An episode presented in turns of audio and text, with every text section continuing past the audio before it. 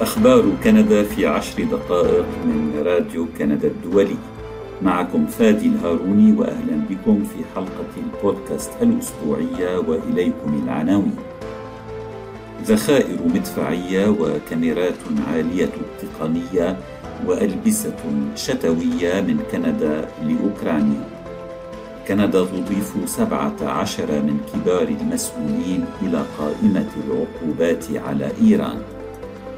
ودانيال سميث تؤكد أنها لم تقصد التقليل من شأن التمييز ضد الأقليات في كلامها عن غير الملقحين. التفاصيل من راديو كندا الدولي.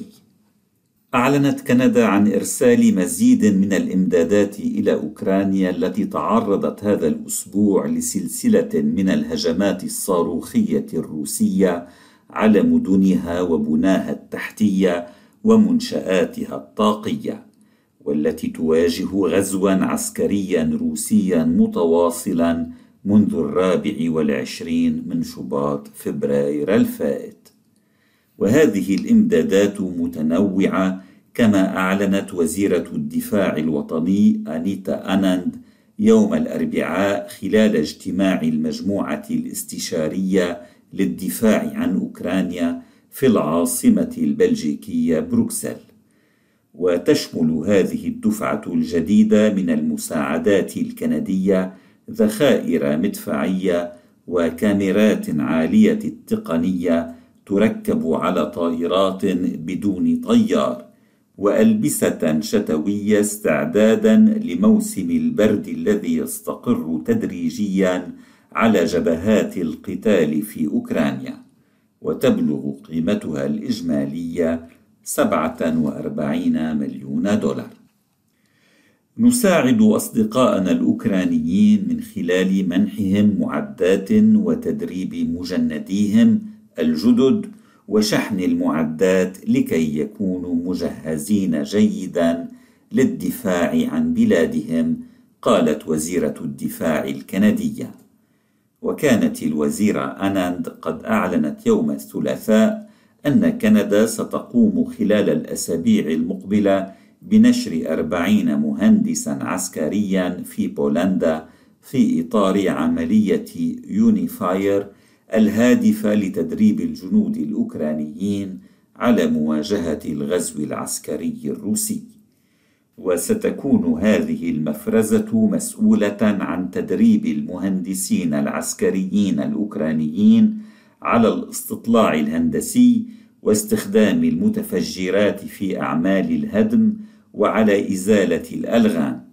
كما ستواصل كندا تدريب الجنود الأوكرانيين في المملكة المتحدة وفرق المدفعية الأوكرانية على تشغيل مدافع الهاوتزر من طراز ام 777 وأطقم المركبات المدرعة التي تبرعت بها كندا للقوات الأوكرانية. وفي مجال الطيران ستنشر كندا قريبا طائرة نقل عسكري ثالثة وموظفي دعم إضافيين في قاعدة بريستويك الجوية في اسكتلندا من أجل تعزيز قدرات كندا على نقل العتاد إلى القوات الأوكرانية. يذكر أن الحكومة الكندية خصصت 500 مليون دولار للمساعدات العسكرية لأوكرانيا في الميزانية العامة التي قدمتها في نيسان أبريل الفائت وقد استنفذ هذا المبلغ من المال وخصص معظمه لشراء 39 مركبة دعم مدرعة جديدة كندية الصنع من إنتاج مصنع جنرال داينامكس في لندن في مقاطعة أونتاريو والبعض منها في طور التسليم حالياً. يمكنك الاشتراك في أخبار كندا باستخدام التطبيق الذي تختاره أو عن طريق زيارة موقعنا على الإنترنت راديو رسي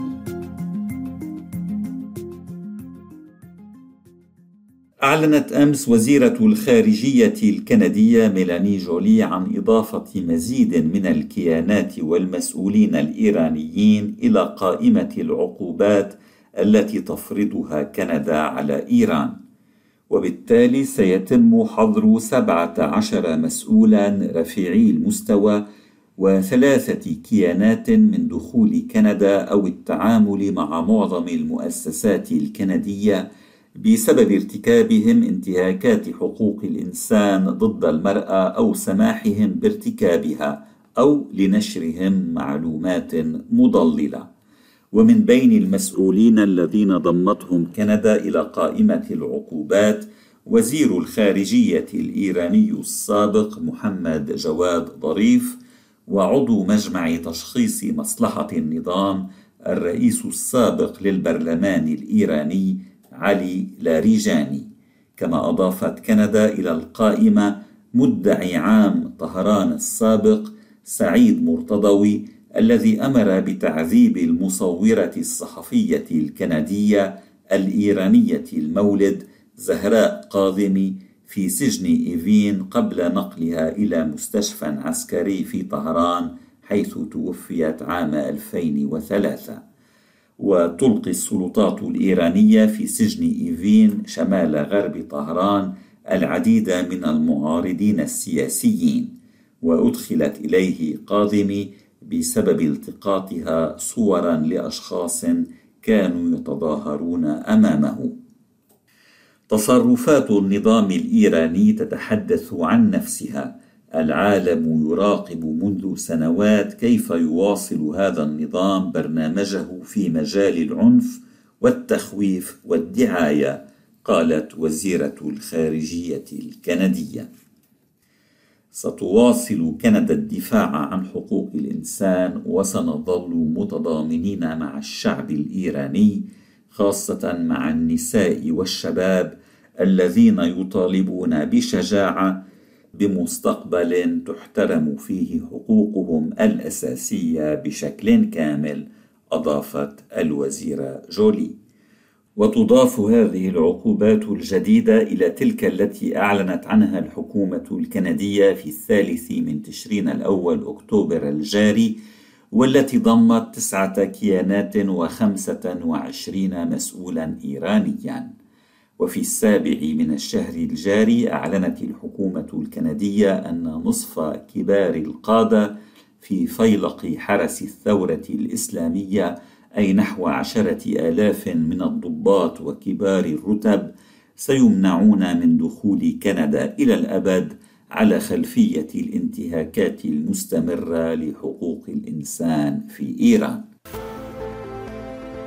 أنت تستمع إلى البودكاست الأسبوعي من راديو كندا الدولي.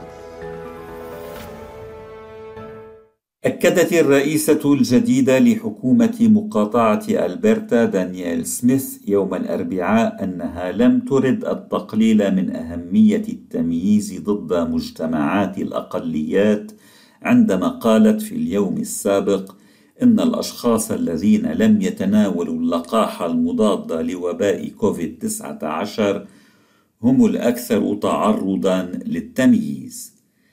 كانت المجموعة الأكثر تعرضا للتمييز التي شاهدتها في حياتي، قالت سميث عن الأشخاص الذين لم يتناولوا اللقاح.